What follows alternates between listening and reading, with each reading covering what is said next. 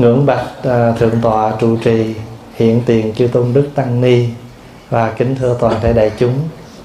Hôm nay là chiều chủ nhật ngày 11 tháng 11 năm 2018 đầy đủ duyên lành chúng ta được gặp nhau tại chùa Minh Giác à, thuộc à, vùng Sydney Úc Đại Lợi. À, đây là lần đầu tiên Pháp vào viếng thăm chùa Minh Giác à, và được à, thầy trụ trì à, rất là thương và tiếp trà cho nãy giờ. Và trước khi chúng con bắt đầu buổi nói chuyện thì chúng con cũng xin thành tâm sám hối với thượng tọa cũng như đại chúng ở đây là nó có một cái ờ, cái mảnh tình rất nhỏ giữa pháp hòa với thầy trụ trì. Thì pháp hòa nhớ là hình như là năm ngoái. Nếu pháp hòa nhớ không có lầm thì thầy có viết cho pháp hòa một cái email hay là trước năm ngoái gì đó thì thầy nói là thầy muốn mời để lễ khánh thành vào cái tuần lễ tới. Thì sẵn dịp pháp hòa qua đây tại thầy nghe đồn là pháp hòa qua úc. À, hay là thầy chưa có nghe nhưng mà thầy mời luôn vậy đó. Thì, thì qua dự khánh thành cho phật tử được nghe pháp luôn. Thì mình nhận cái email đó xong thì mình quên lửng cái mail đó cho nên quên nó cũng có cái lợi lắm. Thì um, lúc mà xếp cái chương trình á, thì quên lửng cái chương trình này. Cho nên rồi khi mà thầy trụ trì liên lạc trở lại và nhớ pháp hòa cũng nhớ trực lại đó thì không thể dời ngày được bởi vì mọi việc ở các nơi nó đã đi vào cái khuôn. Thì rất là khó thay đổi. Thì chỉ mong thầy hoan hỷ thôi thì con không dự lễ khánh thành nhưng mà con khánh thành trước. Khôn hơn. Nhưng mà rồi hồi nãy có lên sám hối với thầy thầy có nói không sao. Tại tôi dời ngày tới năm tới là lý do năm tới không nói ô vậy thì cũng được. Thầy có thời gian để thầy finish completely cái chùa hơn. Thì năm tới này mà khánh thành thì cái chùa nó còn hoàn chỉnh hơn nữa. Như vậy giờ thầy đã thầy, thầy, thầy phải cảm ơn con. thế đại chúng là nói như vậy để cho đại chúng biết là nếu mà thầy trụ trì lỡ có thông báo trước kia là pháp hòa dự lễ khánh thành đó, rồi do vì cái duyên gì mà pháp hòa không đến được thì không có cái ý gì hết. Ngoài công việc là do pháp hòa trước hết là cái lỗi là nhận mail mà không có nhớ trả lời, rồi không có sắp xếp được cái ngày, chứ không có cái ý gì khác. Nhưng mà các nơi đã đi vào cái khuôn rồi, bây giờ muốn đổi lại thì hơi khó còn thầy chưa định ngày chẳng qua là hệ pháp hòa qua được thì thầy làm. Chơi cái này còn chỉnh được. Còn mấy cái kia thì phải phá ra sửa lại thì nó khó hơn. Thì à, nhân đây à, con cũng xin à, thầy trụ trì à, cũng như đại chúng phật tử chùa minh giác cho con à, sám hối cái lỗi quên của con. Và cũng nhờ vậy mà năm tới quý vị có lễ khánh thành lớn hơn. Và hôm nay tuy chưa khánh thành nhưng mà mình đã ngồi đây với một cái đạo tràng ấm cúng vui vẻ như thế này là quý vị cũng hạnh phúc rồi. Quý vị chiều nay có khỏe không? Có mệt không? À, nghe quý vị không mệt mà em mệt. Bây giờ um, chiều nay mình cũng sinh hoạt tiếp là vì câu hỏi nhiều quá thế này thế này chúng là ở trong kinh hiền nhân á kinh hiền nhân ngày xưa có một cái tên nữa là kinh ông bụt quý vị nào muốn biết cái kinh này á thì quý vị có thể lên google quý vị bấm kinh hiền nhân. Bản kinh này được uh, trưởng lão hòa thượng thích hành trụ đã dịch. Và cái bài kinh này nói về cái gì? Cái bản kinh này nói về cái cách ứng nhân xử thế. Rất hay. Và Pháp Hòa nhớ là Pháp Hòa đã giảng cái bộ kinh này cách đây hơn 10 năm cách đây hơn 10 năm là Pháp Hòa đã nói cái bài kinh này. Và hôm nay có một Phật tử đem lại cái câu hỏi là trong kinh à, hiền nhân Đức Phật có dạy bốn thứ bạn. Bạn như hoa bạn như cân bạn như nước bạn như đất. Vậy hôm nay đủ duyên xin thầy quan hỷ giải thích cho chúng con hiểu thấu đáo để kết bạn sao cho khỏi ân hận. thưa đại chúng thế nào gọi là bạn như hoa? Bởi vì nếu mà bạn đó, thí dụ hoa đó, tươi thì mình để mình chưng, dắt trên đầu héo thì mình vớt thùng rác cũng như thế, có những người bạn đến với mình, nếu mà mình còn sử dụng được, còn xài được, thì họ chơi với mình. Còn nếu như mà mình không còn chỗ nào để xài thì họ quên lửng mình luôn bạn như vậy gọi là bạn như hoa. Thế nào gọi là bạn như cân? Bạn như cân là những người chơi với mình, nhưng mà luôn luôn toan tính, so đo hơn thiệt. Ví dụ như mời mình đi ăn hai lần, mà không thấy mình mời lần nào cái trách. Nay người đó chơi không được, không biết điều, chơi không đẹp. Hoặc là thậm chí tiệc tùng mời bạn với nhau người ta, mình, họ tặng cho mình món quà đắt tiền. Cái họ cũng expect, họ cũng mong lần sau sinh nhật họ họ mời mình. Mình cũng phải món quà bằng hoặc hơn. Mà nếu mình đi món quà, họ mở ra thấy rẻ, cái nói mình sao, cheap. Lúc nào cũng có cái so sánh toan tính thiệt hơn. Bạn như vậy gọi là bạn như cân. Thế nào gọi là bạn như núi? Bạn như núi là bởi vì ngày xưa trên đỉnh núi nó thường có những chất quý báu. Ví dụ như vàng, ngọc ví dụ vậy đó. Thì nếu như mà con chim nó đậu ở trên cái đỉnh núi đó, thì cái bộ lông của nó cũng sẽ được tỏa sáng theo những cái vật châu báu nằm ở trên cái cái đỉnh núi đó. Mình chơi với bạn, có đôi lúc mình gần họ mình lấy được cái đẹp của họ. Cho nên tổ quy sơn cũng có dạy, viễn hành yếu giả lương bằng, sát sát thanh ư nhĩ mục, thời thời văn ư vĩ văn. Nếu mình mà đi xa, viễn hành là đi xa. Yếu giả lương bằng là nên gần gũi những người bằng hữu lương thiện. Để chi? Để sát sát thanh ư nhĩ mục nhĩ là mục là mắt. Mình chơi với bạn tốt lương bằng bạn tốt á, thì thời nào phút nào mình cũng được trong sạch cái thấy nghe của mình. Tại vì người đó không có bạc phò bà tám. Không có thị phi nhân ngã thì mình nghe được lời lành. Cho nên sát sát thanh ư nhĩ mục. Mà thời thời văn ư vị văn là lúc nào mình cũng nghe được những điều chưa được nghe. Văn ư vị văn là nghe những điều chưa từng nghe. Đó là mình gần cái lương bằng đó. Và xin lỗi người xưa ta nói sao? Gần mực thì đen. Gần mực thì đen. Không phải. Phải không? À vậy hả? Gần mực thì đen gần đèn thì tắt. Gần mực thì đen, gần đèn thì sáng. Nó là vậy. Thế nào gọi là kết bạn như đất? Đất là một cái cái tượng trưng cho sự vững chắc.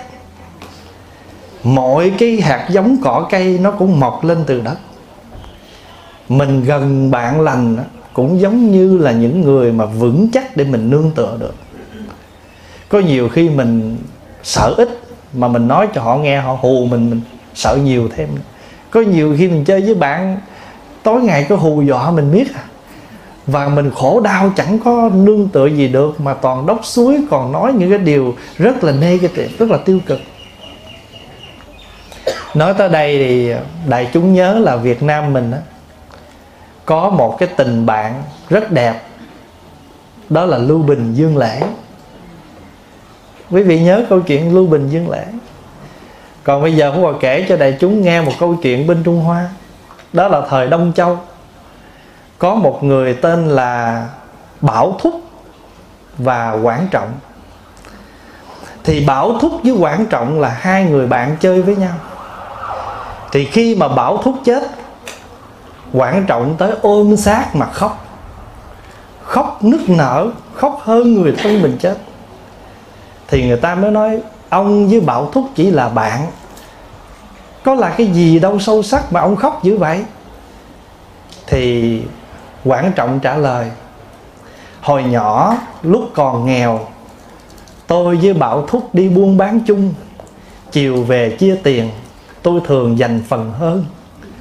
Nhưng mà bảo thúc không bao giờ trách tôi vì thông cảm gia cảnh tôi nghèo. Lớn lên một chút hai đứa hợp tác làm việc. Đôi lúc tôi cãi. Bảo thúc cũng nhường. Rồi khi việc nó hư, bảo thúc không trách. Mà còn nói tôi làm sao? À còn thấy tôi ba lần làm quan, ba lần bị cắt chức.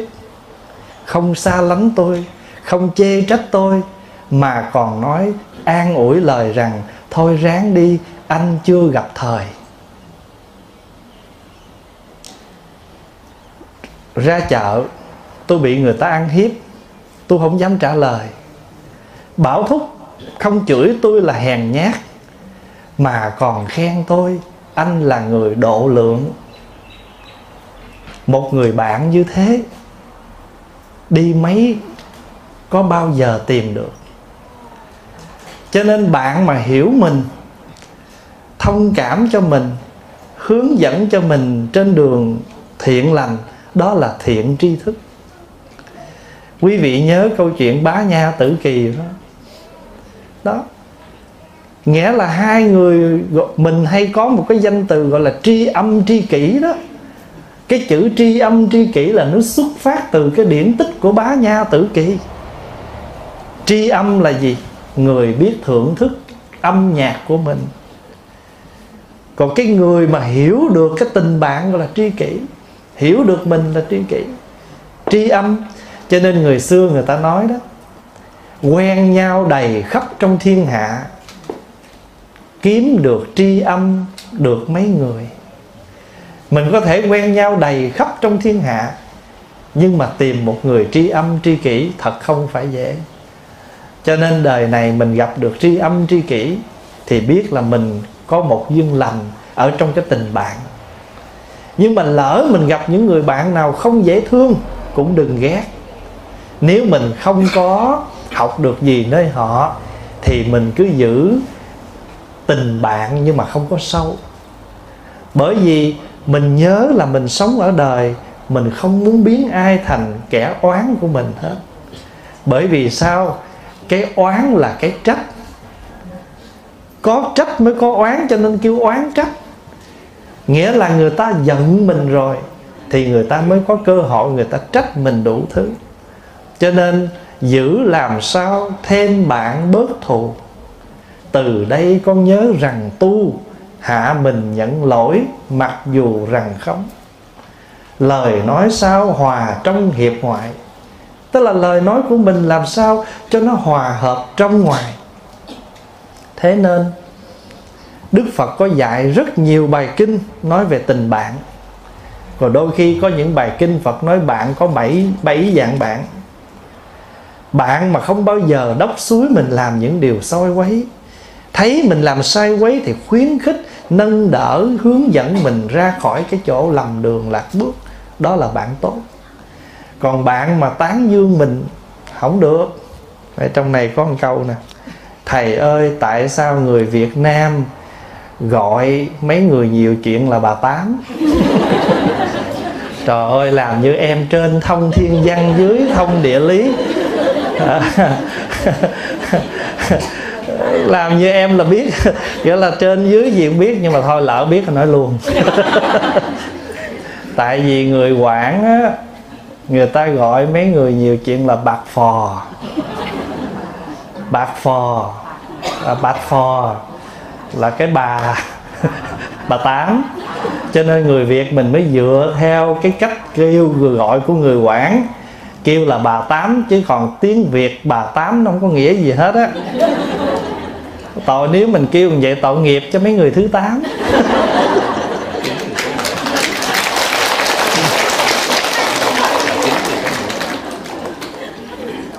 Nhưng mà tại vì cái văn hóa của mình rất gần cái văn hóa của người hoa. Mà cái tiếng quảng á, là bạc phò. Cho nên rồi từ đó mình mới dịch lại bạc phò là bà tám. Phải không? Cho nên rồi mình gọi mấy người mà vậy là bà tám.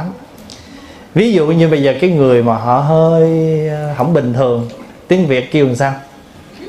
Nhẹ nhẹ thì man man nặng nặng thì tấn tấn. ví dụ vậy nhưng mà người quán họ kêu là sập sắm tím. Phải vậy không? À, 13 điểm. Nhưng mà nếu mà bây giờ cái anh cái anh cái anh quản mà anh bắt trước người việt á anh không biết cứ tưởng tưởng làm sao cánh xoay vòng vòng vậy nè. Cho nên người mỹ mà gặp mình mình nói mình dày là không được rồi nha. Cho nên á có nhiều khi mình sống trong đời mình gặp nhiều cái điều thị phi lắm. Thị là gì? Thị là tốt, phi là xấu. Mặc dù mình cố gắng mình làm rất nhiều việc thiện, nhưng việc thị phi không thể tránh. Thế thì làm sao mình quán chuyện này đây? Bây giờ pháp hòa nói cho đại chúng nghe hai câu này, cái mình bỏ túi mình xài chơi. Chuyện tốt xấu ngày nào cũng có. Nghe hay không tùy ở mỗi người biết nghe, miệng miễn cười tươi. Không biết lòng dạ tơi bời khổ đau.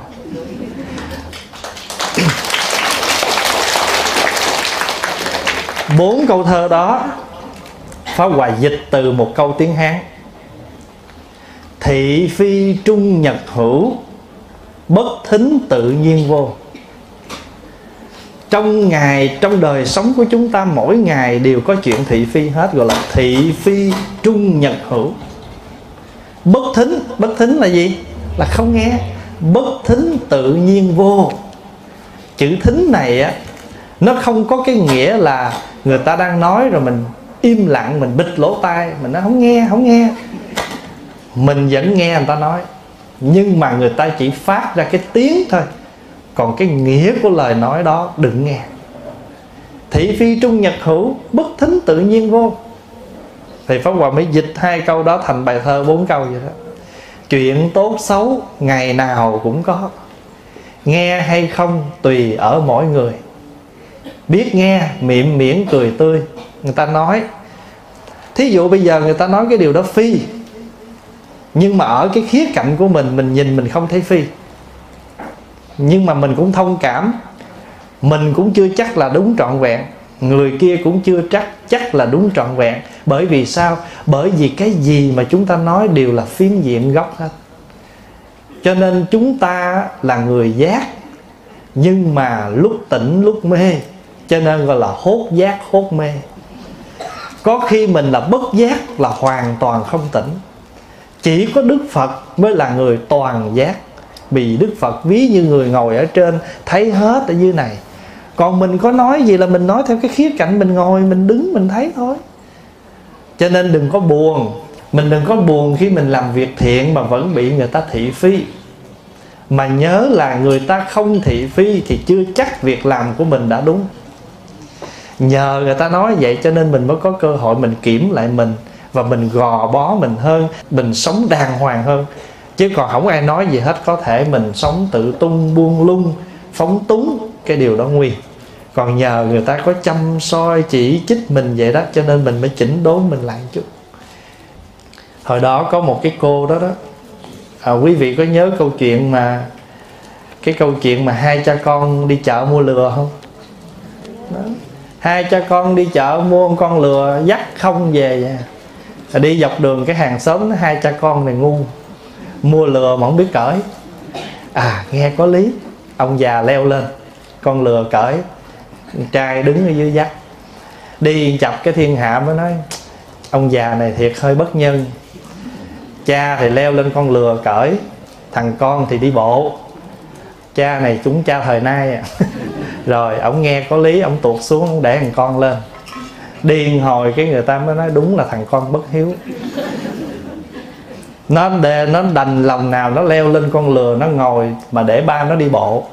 Rồi, hai cha con, cha lên cũng không được, con lên không được. Cuối cùng hai cha con leo lên luôn. Đi một chập cái thiên hạ nó, hai người ác đức. Hai cái thay mà leo lên một con lừa. Rốt cuộc hai cha con lát tụt xuống, lát tụt lên, lát tụt xuống, lát tụt lên. Tại vì người ta làm sao? Cứ nói. Chính vì vậy mà cuộc sống mình không yên mai mốt quý vị nghe cái bài giảng bình yên. Và nói bên mỹ, muốn bình yên phải làm gì? Thì trong đó có một trong những cách là đừng bao giờ để người khác sai xử mình. Cho nên tổ quy sơn cũng nói không? đừng có để ai quyết định cho đời mình. Mình phải là người quyết định. À.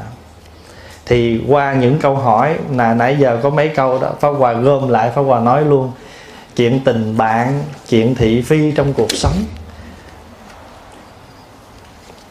Tại vì á, quý vị thấy á, không có cái việc gì mình làm mà người ta không có người không có bình luận hết đó ăn thua là mình thấy cái việc đó nó thích ứng à, để mà làm hay không thôi.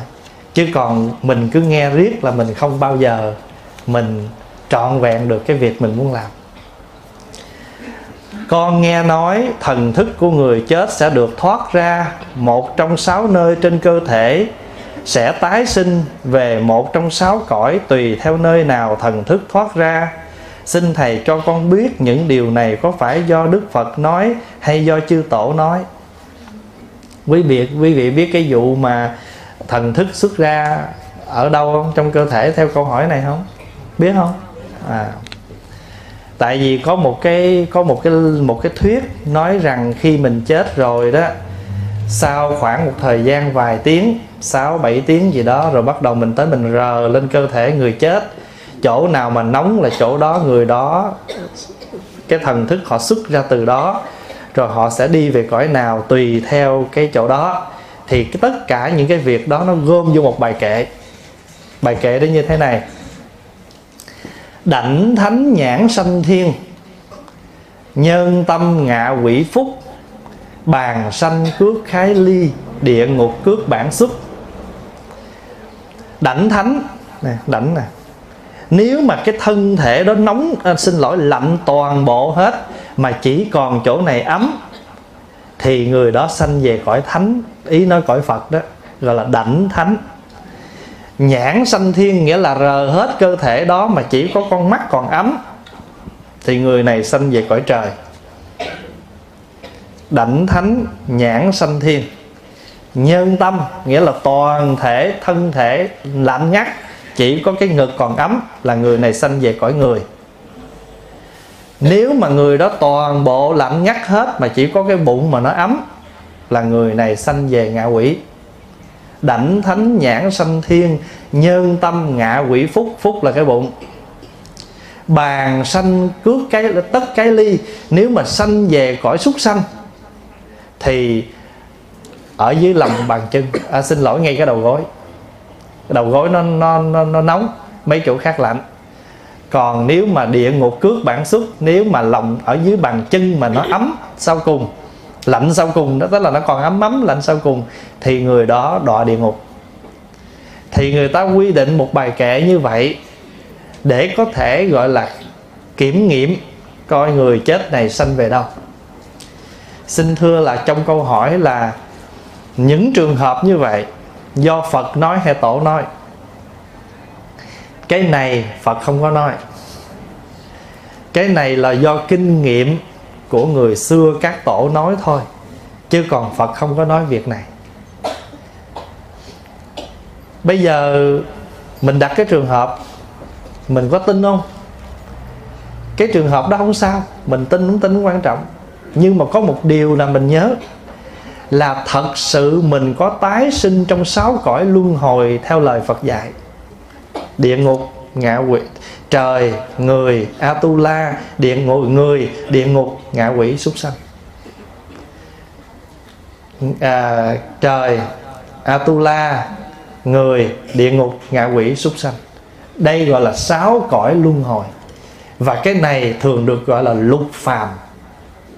Lục phàm là sáu cõi đó đó từ trời xuống tới địa ngục. Còn trên cõi trên sáu cõi này có bốn cõi nữa phật, bồ tát, thanh văn, duyên giác, gọi là tứ thánh. Tứ thánh, lục phàm, nhập lại thành 10 pháp giới, gọi là 10 cõi. Mà chúng ta là người sống ở đời này tùy theo cái nghiệp tạo mà chúng ta sanh về một trong 10 cõi. Một là sanh về bốn cõi thánh, hai là sanh về sáu cõi luân hồi. Trời là cõi sướng nhất nhưng vẫn còn luân hồi khổ đau. Bởi vì lên đó phước quá thì không lo tu, chỉ lo hưởng. Mà hưởng hết phước thì rớt xuống đây. Giống như ông uất đầu lâm phất. Hết phước cõi trời, đọa xuống làm con trồn biết bay. Và con trồn này chuyên môn ăn những con cá. Là vì cái lời thề của ông ngày xưa ta mai mốt ta sẽ làm một loài cá một loài chồn ăn hết chúng bay. Bởi vì khi ông ngồi thiền ông tu những con cá nó dưới nước nó làm rộn ông. Và ông nghe được cái tiếng nó lăn tăng ông bực. Và ông thề một cái lời thề là mai mốt ta sẽ thành một loài chồn ăn hết chúng bay. Vì vậy cho nên khi mà ông có phước ông sanh về cõi trời hưởng hết phước đọa làm con chồn chuyên môn đi ăn loài cá. Cái chuyện mà cái đạo hữu này hỏi đó, thì cái chuyện mà mình rờ ở đâu, ấm đâu đó. Rồi trong này có một câu hỏi nữa nè. Trong này nó dính dáng câu hỏi nữa. Là như trường hợp á, mình để người chết 8 tiếng như vậy đó, rồi mình rờ như vậy đó. Rồi bây giờ trong này đặt một câu hỏi, lỡ người đó chết mà ở ngoài đường, ngoài xá, hay là người đó phát nguyện hiến hiến tạng rồi không lẽ để tới 8 tiếng nó cứng ngắc còn hiến được cái gì nữa? Thì trường hợp đó có ảnh hưởng đến cái chỗ mà gọi là siêu sinh của họ không? Không ảnh hưởng gì hết. Tại sao? Vì cái đó là lời phát nguyện của mình. Mà nếu cái gì mà mình phát nguyện cho dù đau cũng chịu. Mình nguyện mà. Ví dụ như hôm nay pháp hoàng nguyện là sẽ sinh hoạt với đại chúng ba thời.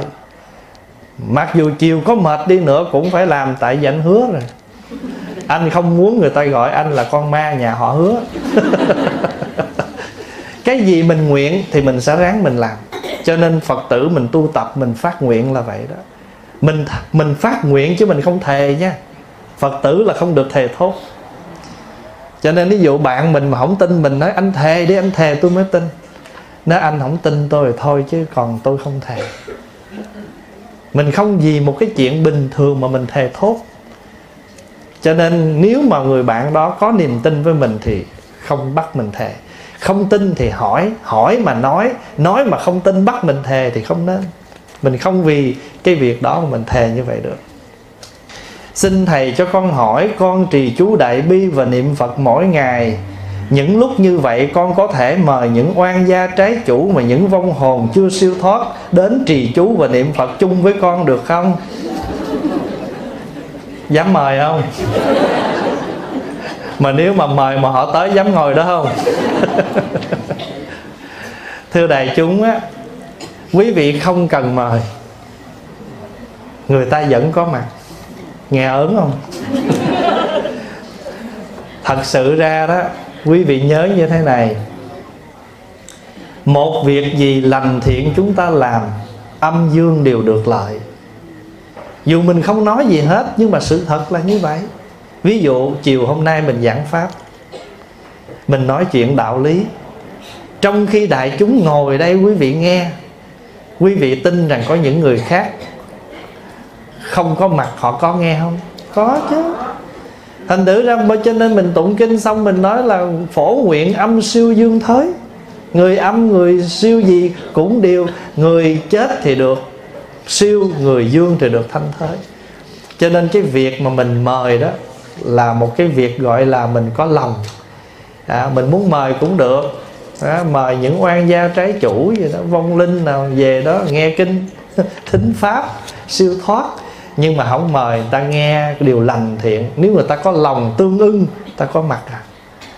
Cho nên mình mở pháp lên mình nghe chư thiên cũng nghe với mình. Nhưng mà mình cũng đừng nghĩ là chỉ có vong nhiều khi các bậc cao hơn người ta cũng đến nghe pháp, tại vì người ta cũng cần nương tựa, người ta tu mà. Cho nên không có sao hết. Bạch thầy, tại sao lễ vong, sao lại bốn lại? Mình muốn lại năm cũng được chứ. Vong đâu có nói gì đâu. Người chết mà chưa chôn, lại hai lại. Tại sao hai lại? Nhưng mà trước khi Pháp Hòa nói này qua phải đính chánh nữa. Cái vụ lại ba, lại bốn lại này không phải của Phật quy định. Đây là lễ nghi của người Việt Nam chúng ta. Và quý vị nhớ những gì thuộc về cúng bái ông bà tổ tiên, đó là văn hóa của Việt Nam. Chứ nó không phải bắt nguồn từ đạo Phật. Nhưng đạo Phật có một cái hay là đến đâu, đạo Phật cũng hội nhập được với cái văn hóa truyền thống ở đất nước đó. Và đồng thời như, chẳng những như vậy, mà còn làm cho cái văn hóa đó đẹp hơn nữa. Ví dụ như mình lại hai lại, cái người ta nói là sao? Lại âm dương. Nhưng mà đạo phật nói nữa nè, lại hai lại là bởi vì cái người đó chết rồi, thuộc về người âm. Nhưng mà chưa chôn, họ vẫn còn ở đây, cho nên gọi là âm dương lại hai lại còn có nghĩa tượng trưng cho gì? Chân đế, tục đế. Chân đế là một cái đạo lý chân thật, còn tục đế là đạo lý tạm thời ở thế gian. Ví dụ,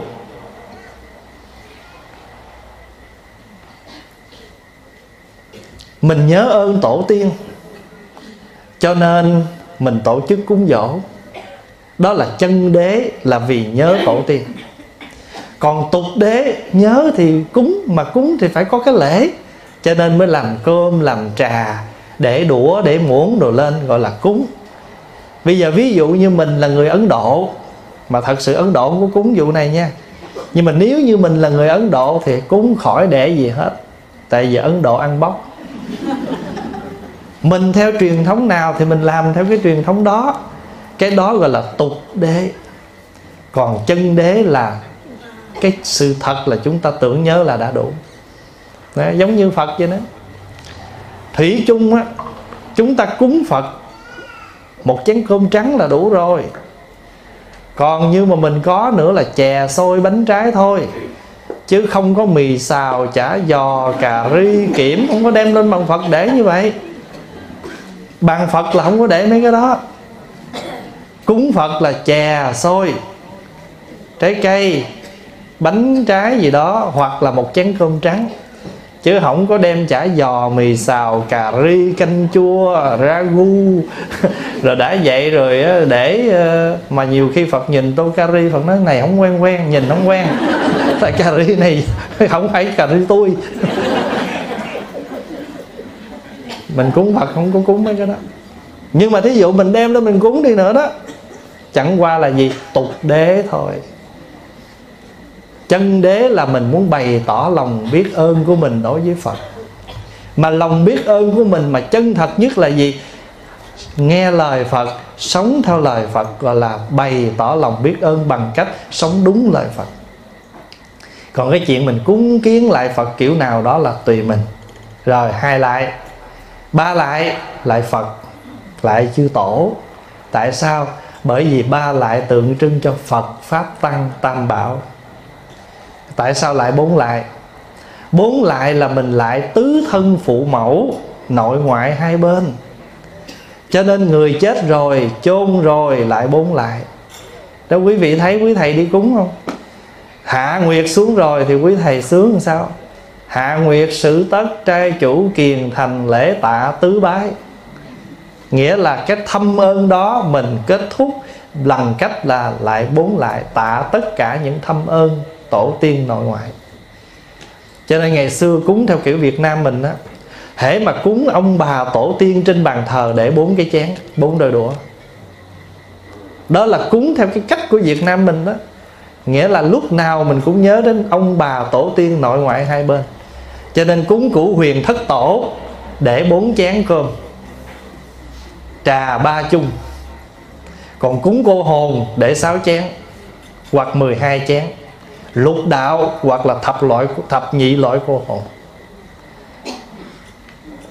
đó là mình mình bày tỏ thôi, chứ còn không có không có không có cái kinh điển nào nói mấy lại chứ. Nhưng mà quy định, còn nếu mà lại vua chúa, tế trời lại năm lại, ở khoảng giữa lại nữa, là trung ương, là tượng trưng cho vua. Trời, trên hồi xưa người ta kêu ông vua là thiên tử thiên tử là gì? Con trời. Cho nên cái cung điện của vua xây 999 điện, chứ không được một ngàn điện. Bởi vì họ quan niệm cõi trời là cõi một ngàn điện. Con của vua chỉ, con của trời thiếu, thua trời một bậc thôi, không dám xây ngàn cung điện, mà chỉ được xây 999 cung điện thôi. Vì đó là thiên tử, chứ còn không xây ngàn điện. Ngàn điện chỉ, ngàn điện chỉ có trời ở cõi trời có ngàn điện còn con vua là thiên tử, ông vua ông có 999 cái điện lớn nhỏ khác nhau. Khi nào mình biết mình đã giác ngộ, khi nào đã hoàn toàn giác ngộ, làm sao chứng được các thánh quả? Thì cứ thấy gì ngộ ngộ, giác kêu là giác ngộ chứ gì đâu. Thật sự ra mình chưa phải là người toàn giác. Mình chỉ là phần giác. Khổ phần nào, giác ngộ phần đó. Đến khi nào mình hoàn toàn thông suốt thế gian là toàn giác thôi. Ví dụ bây giờ hen, mình đã từng đau vì một cuộc tình. Giác chưa? Giác. Mình từng đau vì bị bạn lường gạt, cũng là cái giác. Cho nên cuộc đời này á, hễ gặp cái gì thì nạn gì thì mình giác cái đó. Giác nghĩa là tỉnh. Mà khi chưa gặp thì mình mê. Ví dụ mình thương người đó mà người nhà mình thấy người đó không được, khuyên mình mình nghe không? Thậm chí mình còn làm thơ mình nói nhỏ nữa. Hồi xưa ai ép duyên bà, bây giờ bà già bà ép duyên tôi.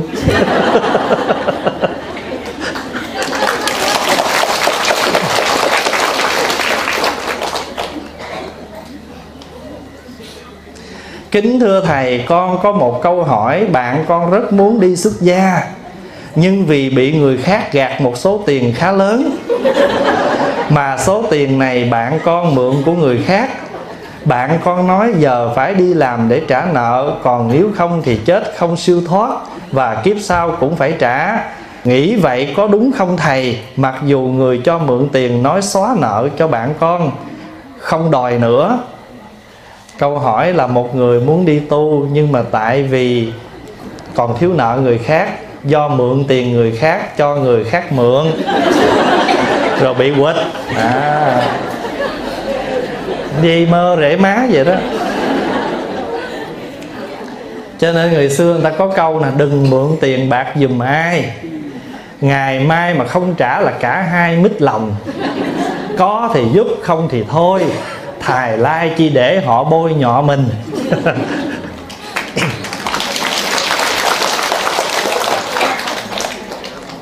Bây giờ á, mình muốn đi tu, mà mình còn nghĩ rằng mình nợ người ta.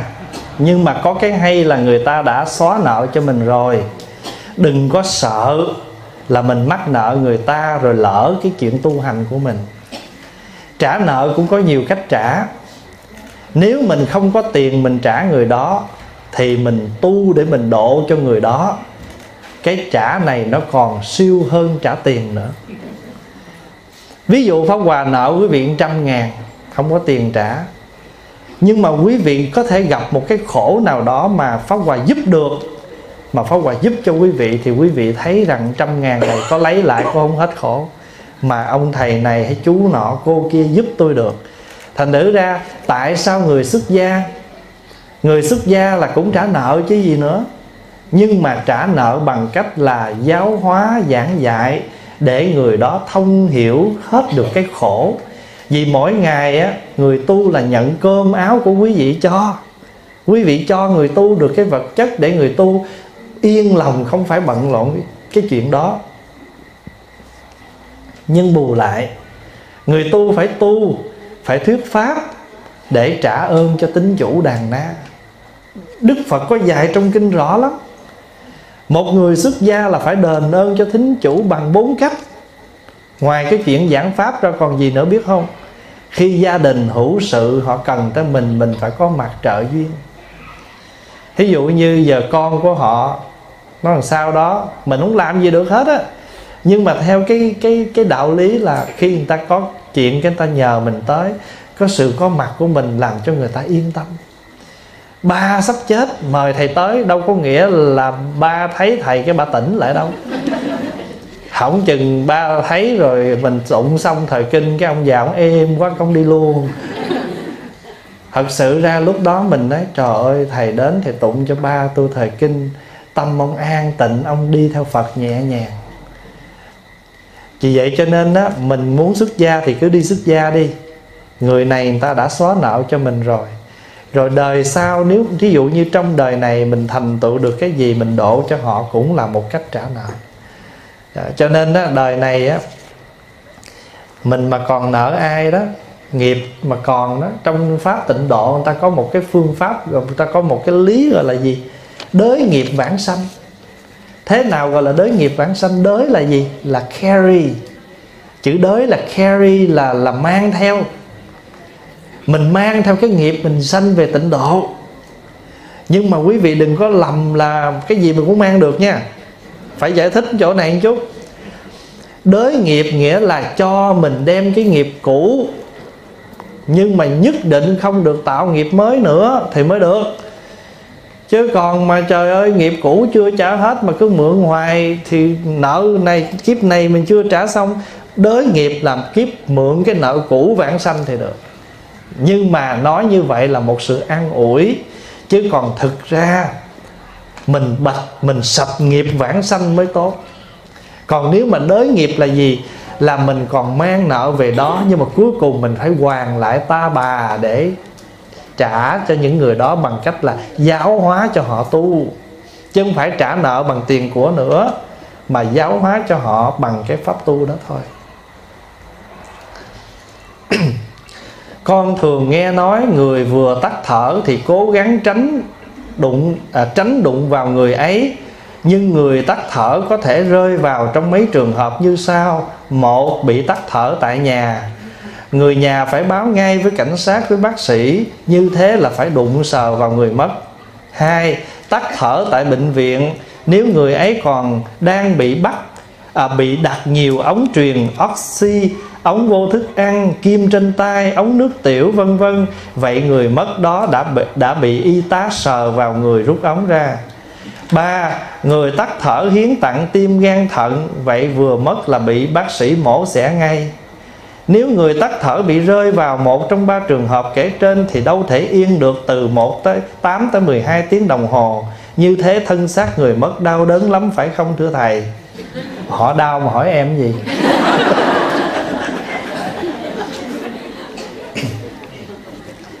cái này nó cũng cũng hồi nãy cũng có trả lời một chút rồi đó thứ nhất, mình tắt thở tại nhà nếu cái luật đó đó mà cái luật là vừa tắt thở xong phải báo liền với cảnh sát. Và y tá bác sĩ họ tới họ đưa về. Thì mình để cho họ đem đi thôi chứ mình đâu cái luật mà. Còn nếu như mình tin vào cái cách là đừng đụng vào người mất sợ họ đau đó thì mình có thể nói với họ là xin nhẹ tay bởi vì cái người ngoại quốc á, họ rất là tôn trọng cái truyền thống của mỗi quốc gia. Thậm chí ở những bệnh viện á, họ còn mời mình vô để thuyết trình những văn hóa truyền thống tập tục của mình để họ đừng làm phạm vào cái tín ngưỡng của mình. Ở đây người ta tôn trọng mình dữ lắm. Pháp Hòa là thỉnh thoảng vô bệnh viện Vô à, à, sở cảnh sát rồi vậy đó Để trình bày cho họ nghe những cái truyền thống văn hóa của mình. Để họ có gặp thì họ cảm thông là lý do nào mình như vậy. Cho nên cái trường hợp mà đó nếu mình sợ thì mình có thể request yêu cầu nhẹ tay còn nếu như mà luật họ cho mình được để nhà 8 tiếng 6 tiếng theo cái cách tin của mình, họ vẫn tôn trọng họ để đó. Còn nếu như trường hợp mà rút cái ống cũng vậy, cứ rút ra nhưng mà rút trong nhẹ nhàng, thật sự ra người ta respect lắm, chứ người ta không có làm, gọi là, đau đớn như mình tưởng tượng đâu.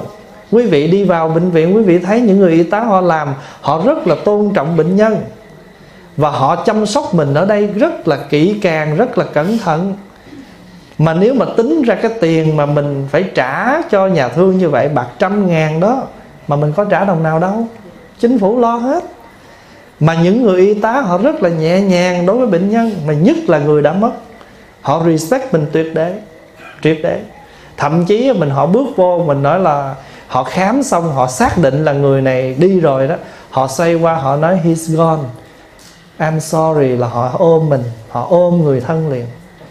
Đó, người y tá đây họ rất là nhẹ nhàng cho nên đừng có lo chuyện đó. Nếu mình tin vào cái này cái lý thuyết này thì cứ request họ. Nhưng mà ở trường hợp thứ ba nếu mình hiến đã là nguyện thì không có sợ gì hết. Mình nguyện mà mà nếu mình nguyện mà người ta sử dụng được tất cả tim gan, phèo phổi, mắt, tai, mũi, họng gì mình cho người ta mà người ta sử dụng được, đó được thì có mãn nguyện không? Mãn nguyện. Mà cái gì mình nguyện thì không có gì đau đớn hết, tại vì mình nguyện. Chỉ có một cái điều mình sợ thôi, là cho tùm lum mà lúc đó không còn gì xài được mới ớn còn mình cho được mà người ta sử dụng được là tốt thôi.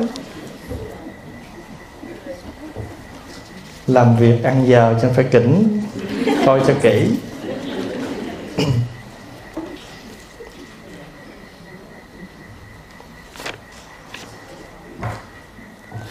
Con thật may mắn được gặp thầy. Duyên lành khi dừng chân ở cửa tiệm, thấy hình sao giống thầy quá. Con bèn di chuyển cái tủ che khuất và đọc mới biết thầy đến út sau khi đọc xong con đẩy tủ lại hơi nặng. Đẩy không đúng vị trí của ông chủ tiệm vì không muốn khuất hình thầy và muốn mọi người nhìn thấy nên con bị ông chủ la một trận. Chủ nào vậy chỉ coi.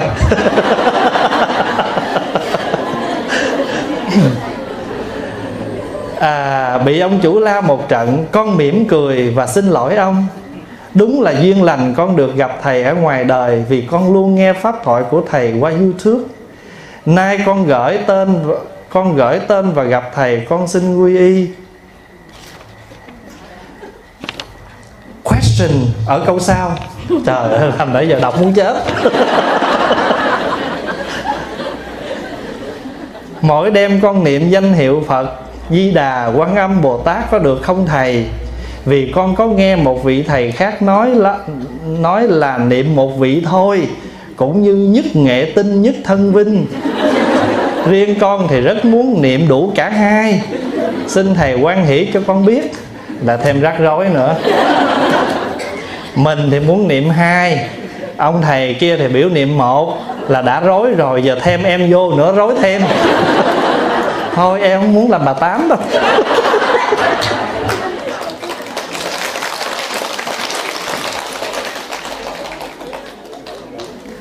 Nếu mà mình đã xác định là mình thích niệm hai, mà hai người kia không có ý kiến gì hết, di đà no no problem quan âm cũng no problem tại sao mình phải sanh problem bằng chứng là lâu nay mình niệm hai người đó mà hai vị im ru để cho mình niệm, nghĩa là tao ok rồi.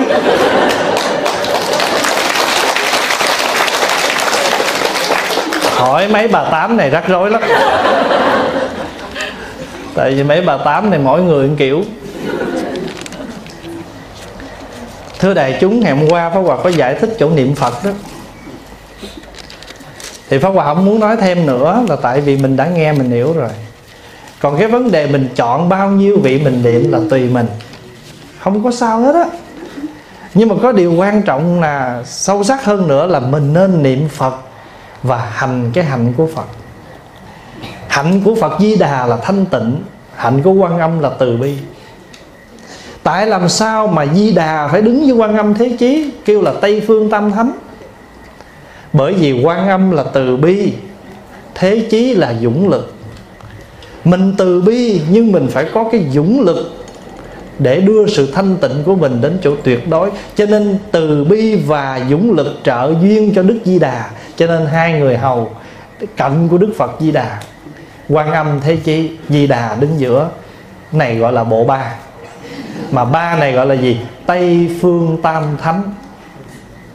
Còn đức dược sư ngồi giữa đức nhật quan biến chiếu ngồi một bên, đức nguyệt quan biến chiếu ngồi một bên. Ba vị này gọi là dược sư tam thánh. Còn có một trường hợp, đức thích ca ngồi giữa, đức văn thù bên, đức phổ hiền bên, cái này gọi là ta bà tam thánh. Còn nếu mà đức tỳ lô giá na ngồi giữa, đức văn thụ bên, đức phổ hiện bên gọi là hoa nghiêm tam thánh. Cho nên quy y cũng tam bảo phật tu phe ba người. Vì vậy không hề sợ chụp hình ba người. Mình niệm phật nào cũng được hết, tùy theo cái tâm phát nguyện của mình. Nhưng mà mình nhớ là mình niệm á, đừng có quan niệm vậy nè. Có một phật tử nói con niệm phật di đà, để cầu sanh cực lạc, xong con cũng muốn được hết bệnh, hết khổ cho con niệm quan âm nhưng con suy nghĩ rồi, niệm quan âm mà không niệm thế chí, sợ bồ tát thế chí buồn. Cho nên con niệm luôn ngày thế chí. Niệm xong ngày thế chí, con cũng thấy thương ngày địa tạng. Lỡ con rớt xuống dưới mà con không thường niệm ngày ngày không ngó con làm sao? Trời ơi, mình sống ngoài đời sao mình nghĩ mấy bồ tát y vậy đó? Nghĩa là ở ngoài đời mình sống, mình gọi là ai không nhớ tôi tôi không thèm ngó mặt họ. Cho nên rồi mình cũng nghĩ mấy bồ tát kia cũng sống y kiểu mình vậy đó. Rồi con lỡ, con xuống dưới rồi ngài địa tạng đó mày cũng có niệm tao. Không có chịu rước con làm sao? Cho nên mà cái kiểu đó là kiểu chúng sanh mình sống làm sao là mình nghĩ phật, bồ tát y vậy, phải không? Cho nên rồi á, ai mà hứa với mình mà không làm cái mình giận rồi cái mình đổ thừa cho phật luôn à. Bữa nào mình hứa ăn trang tháng mà không ăn cái tháng đó nhức đầu bệnh, cái đó phật quở. Trời ơi, phật đâu có rảnh. Phật đâu có rảnh mà đi bắt tội mình mấy cái chuyện lặt vặt gì được. Kính thưa thầy, cho chúng con xin hỏi, ơn sanh dưỡng và ơn huệ mạng có giống nhau không? Và chúng con phải làm như thế nào để đền đáp công ơn này cho tròn? Cái này nó đi ra từ một cái câu thơ.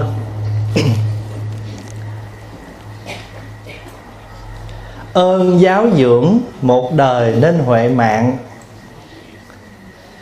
Tức là mình nói tới ơn thầy đó. Nghĩa song thân muôn kiếp khó đáp đền. Mỗi con người chúng ta căn bản, chúng ta thọ hai cái ơn lớn trong đời. Một là ơn sanh dưỡng của cha mẹ đó là cha mẹ nuôi cái thân thể của mình. Còn thầy tổ cho mình hiểu biết, cho mình giáo pháp, cho mình đường tu để trưởng dưỡng cái thân huệ mạng của mình. Chữ huệ là gì? Là trí huệ của mình. Sở dĩ ngày nay mình thành một người có đủ trí tuệ, hiểu biết để mình giảng pháp tu tập đó là nhờ các bậc thầy tổ đã dày công viết sách dạy dỗ cho mình.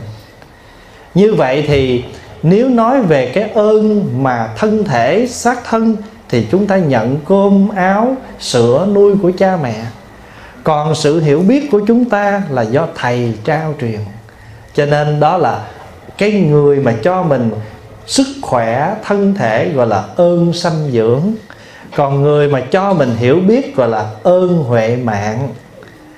Huệ mạng là cái mạng này, cái thân này không phải là cái thân sữa, bơ, cơm, gạo nữa, mà cái thân này là pháp thân trí tuệ. Vì vậy cho nên, trong một ngôi chùa Việt Nam, tiền Phật hậu tổ, đó là câu chúng ta thường nói, trước thờ Phật, sau thờ tổ nhưng mà tổ ở tổ đường á, ở giữa thờ các vị tổ sư qua các thời đại, cũng như chư vị hòa thượng tôn đức đã có công, cống hiến cho Phật pháp, cái đó gọi là tổ tiên tâm linh. Còn hai bên bàn thờ, ông bà đó là tổ tiên huyết thống mà chúng ta thờ hai bên ông bà đó là ơn sinh dưỡng. Còn chúng ta thờ tổ ở ngay giữa đó là ơn huệ mạng. Rồi, hai cái đó giống ở cái chỗ là nhớ ơn. Còn khác là một người cho mình thân, một người cho mình trí. Rồi bây giờ làm sao mình đáp đền? Muốn đáp đền ơn sanh dưỡng thì chúng ta phải giữ cái thân này cho lành mạnh. Không nên dùng rượu chè, cờ bạc, xì ke, ma túy, vân vân để tổn hoại thân này. Vì đó là tội bất hiếu đối với ông bà, cha mẹ, đã cho mình một thân thể khỏe mạnh mà mình lại đem những độc tố để hại thân mình. Còn nếu mình đền ơn tổ tiên tâm linh cho mình huệ mạng, thì hãy vận dụng trí tuệ đó mà tu tập cũng như giáo hóa cho những người có duyên với mình. Dù ít, dù nhiều, dù gần, dù xa, nếu chúng ta độ được ai thì chúng ta đều phải đền cái ơn đó. Vì thế cho nên, các thầy khi mà lớn lên đi hành đạo thì trong tất cả mọi khả năng của mình mình đều đem một cái tâm nguyện dựng chùa, lập đạo tràng, hướng dẫn tu tập hầu đền cái ơn mà thầy tổ của mình đã nuôi dưỡng mình. Ngày xưa nếu thầy tổ không lập chùa mở đạo tràng thì cũng đâu có tới phiên mình vô để mình tu. Thì ngày nay mình có chỗ mình tu rồi thì mình phải vì những người sau mình lập nên để cho họ có chỗ họ nương tựa. Đó là vậy đó. Cho nên giống là giống ở chỗ cái ơn, còn đền đáp là có hai cách đáp một cái là phải giữ thân, xem thân này như chiếc thuyền để tin để tu. Như vậy thì nó có cái mốc quan hệ là gì? Mình á, muốn tu để nương vào lời dạy của tổ tâm linh, mà không có cái thân thì tu không được.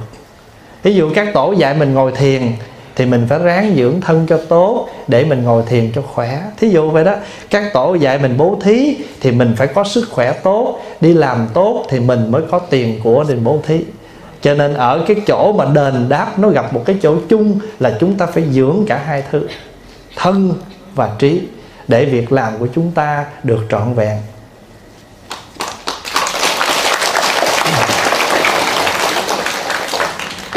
Kính thưa thầy, con được hiểu đã theo phật thì không thờ các quan thánh thần. Tuy nhiên, con được hiểu, mỗi mảnh đất có thần tài, thổ địa, thổ công, táo quân xin thầy chỉ dạy chúng con việc này cúng như thế nào cho đúng.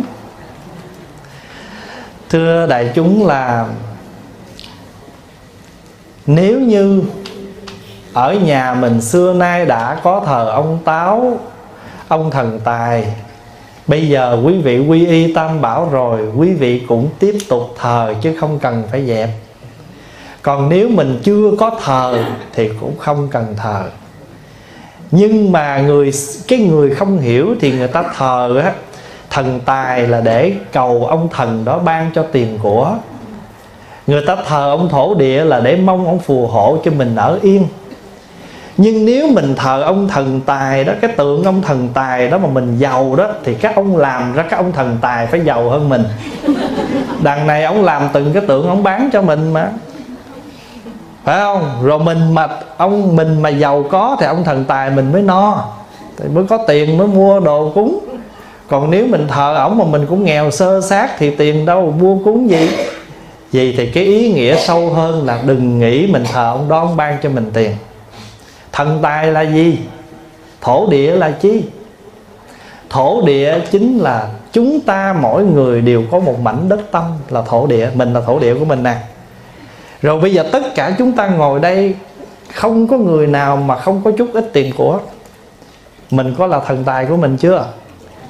Vậy thì mình là thần tài của mình mình là thổ địa của mình. Nếu như mà mình biết giữ tiền của thì thổ địa này vững chắc, gia đình yên ấm. Ví dụ bây giờ mình có tiền mà đánh bài, làm những cái việc không đúng, rồi vợ chồng xích mích, rồi thậm chí đi đến cái chỗ đổ vỡ ly dị, cái nhà đó bán là ông thổ địa đó không yên như vậy do thổ địa không yên cho nên thần tài mới rủng rỉnh. Mà thần tài mà yên ổn thì thổ địa mới an toàn. Cho nên nếu mình nói cái ý nghĩa sâu mà chúng ta học được á, cho nên phật pháp là quý vị biết không? Cái câu mà chúng ta thường nói đó, tà người chánh nói pháp, tà tà pháp thành chánh pháp. Người tà nói chánh pháp chánh pháp thành tà pháp người chưa hiểu, người ta có thể giảng thần tài thổ địa theo kiểu là cúng bái để mà xin.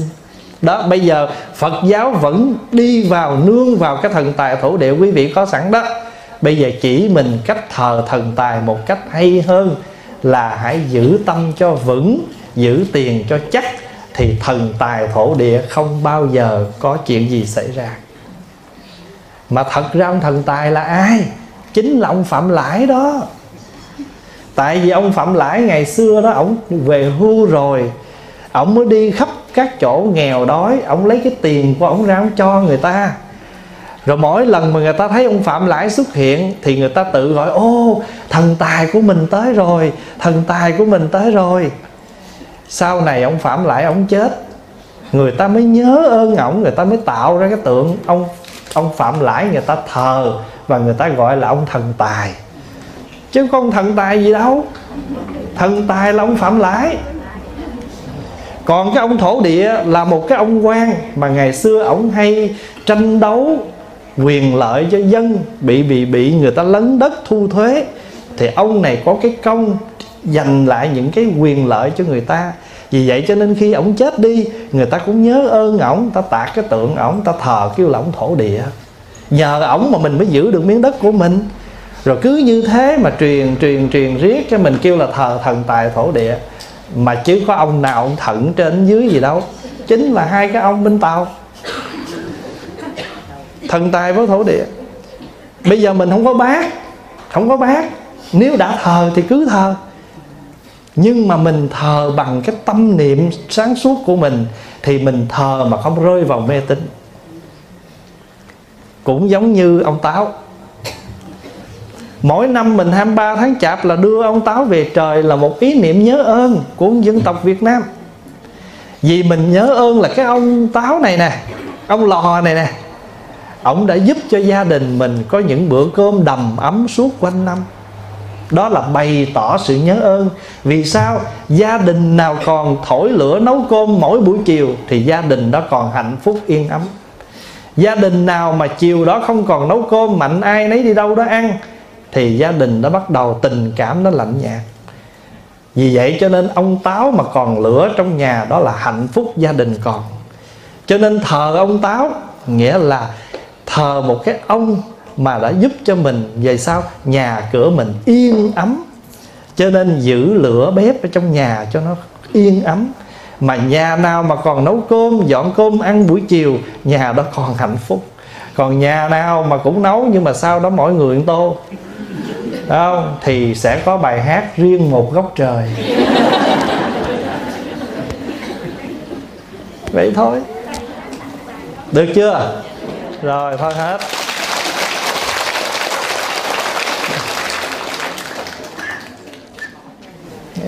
Thưa đại chúng à, lần này pháp hòa trở lại sydney trong 3 buổi thứ sáu thứ bảy và chủ nhật từ chiều thứ sáu là làm việc suốt cho tới bây giờ. Mỗi ngày nào cũng à, hai ba thời. Hôm qua ba thời bữa nay cũng ba thời. Và đây là buổi sinh hoạt cuối cùng của Pháp Hòa ở tại Sydney. Và ngày mai Pháp Hòa tiếp tục đi qua bên Perth để um, tiếp tục cái chuyến đi của mình. Thì uh, bữa nay là 11 tây rồi. Thì coi như còn 10 ngày nữa thì Pháp Hòa sẽ về lại Canada. Thì ở đây à, nhân dịp này, tối nay, Pháp Hòa xin thành tâm hướng về đại chúng với tất cả tình thương, lời chúc nguyện đến đại chúng, thân tâm được an lạc, gia đình được bình an, tu hành được tinh tấn. Và pháp hòa cũng xin à, cảm ơn tất cả quý vị đã dành cho pháp hòa rất nhiều tình thương mà quý vị đã thể hiện trong suốt mấy ngày qua. Nếu mà không có tình thương đó là không bao giờ có chen lấn. Hạnh phúc lắm. Và đặc biệt hơn nữa là chúng con xin kính tri ân à, chư vị trụ trì của các đạo tràng các chùa đã mở lòng tạo duyên cho tất cả chúng con được sinh hoạt hạnh phúc trong suốt à, một cái cuối tuần vừa qua. Cũng như cảm ơn tất cả quý phật tử đạo hữu ở tại Sydney đã dành rất nhiều thời gian quý báu để mà tổ chức à, các cái buổi sinh hoạt như vậy. Nói chung lại là xin tri ân tất cả và cảm ơn tất cả rất nhiều. Di Đà Phật. Dạ à, à, khúc khúc này không có trong văn đĩa nghe. À, coi như là trong cái chương trình là, là thầy đề là từ 7 giờ tới 9 giờ mà giờ à, Phật tử mới thấy có 8 giờ rưỡi cái thầy thầy ăn gian à, nên là quý vị thấy thầy rất là mệt. Thầy còn Mệt hát thầy còn à, hát. À, rất là mệt. À nhưng mà cái đạo tràng bây giờ đó phật tử nó còn hăng sai quá. À, nó còn cậu thêm thờ nữa nó cũng ngồi đây được. À, nhưng mà trước hết thì quý phật tử thì ta thôi là bây giờ đại diện nhà ba phật tử ở trước đi quỳ lên. À, để mà có đôi lời cảm tạ à, đối với với thầy đối với thượng tọa giảng sư. Quý vị thấy hai thầy thầy nào già hơn?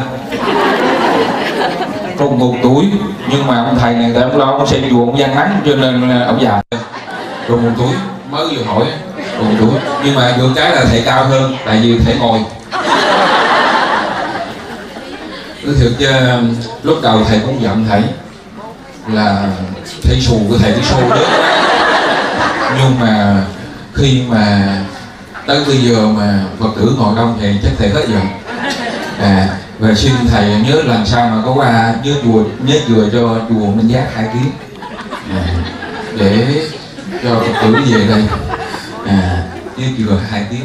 À, tức là thầy cũng phấn đấu dữ lắm à. Mới được hai tiếng là cuối cùng nữa nè. À, chứ không nữa là thầy đâu có chịu đâu. À, thì à, lần sau á, thì thầy có chuyến hoàng pháp nào ở cái xứ úc này? Xin à, cho đạo tràng chùa Minh Giác hai tiếng đồng hồ à, một tiếng rưỡi cũng sao. Để phật tử được an chim công đức à, đó là cái lời mà trong thật sự đáy lòng. Còn cái à, à, tất cả các phật tử có cái chút tịnh tài dâng lên cúng dường thầy đó là cái tấm lòng của mỗi người góp lại. Đương nhiên là mình không có muốn mà khoe ra đây à, nhưng mà cái lòng của phật tử rất là muốn như vậy. Nhiều phật tử còn muốn là coi như là xin lên đây để để mà đưa chụp hình rồi đưa thương thư thầy nó cho thầy nhận để mà nó có cái cái cái cái, cái niềm gì đó nó rất là gần gũi. À, nhưng mà nó làm như vậy là coi như là coi, coi chừng nó giống như là việc lọc của ngoài miền bắc. À, cho nên là phật tử đưa lại đây. Dâng lên à, cúng dường thầy. Đó là cái tâm nguyện của hàng phật tử chúng con. À, thì mong thầy à, nhận nơi đây cái tấm chân tình của hàng phật tử. À, đó là cái sự tha thiết nhất của hàng phật tử chúng con. À, kính bạch thầy um, con sẵn hát cho đến đúng hai tiếng nhưng mà cái nhưng mà cái gì vậy mình phải nói thì em một chút mình năn nỉ một chút là tự nhiên vừa tới mình tư rồi À, như là Phật kính thưa đại chúng à, bạch thầy làm con có một cái tâm nguyện. Xin thầy và đại chúng con quan hỷ là những gì mà thầy để đây đó thì con nhận rồi. Nhưng mà đặc biệt là chùa Minh Giác còn đang xây dựng thì nếu như mà thầy thương con thầy cũng nhận để cho con được một cái phần công đức góp vào trong cái đạo tràng Trung Minh Giác này. À, được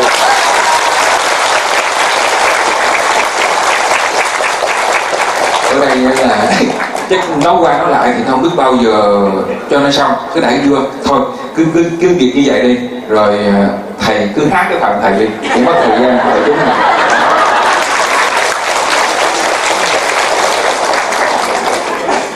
cẩn thận cái ngồi này nhưng mà có khúc nào mà nhẹ thấp thấp thì cho em vô chứ thì cứ ngồi ngồi đấy ngồi. Ngồi ngồi ngồi nó tức bụng hát được.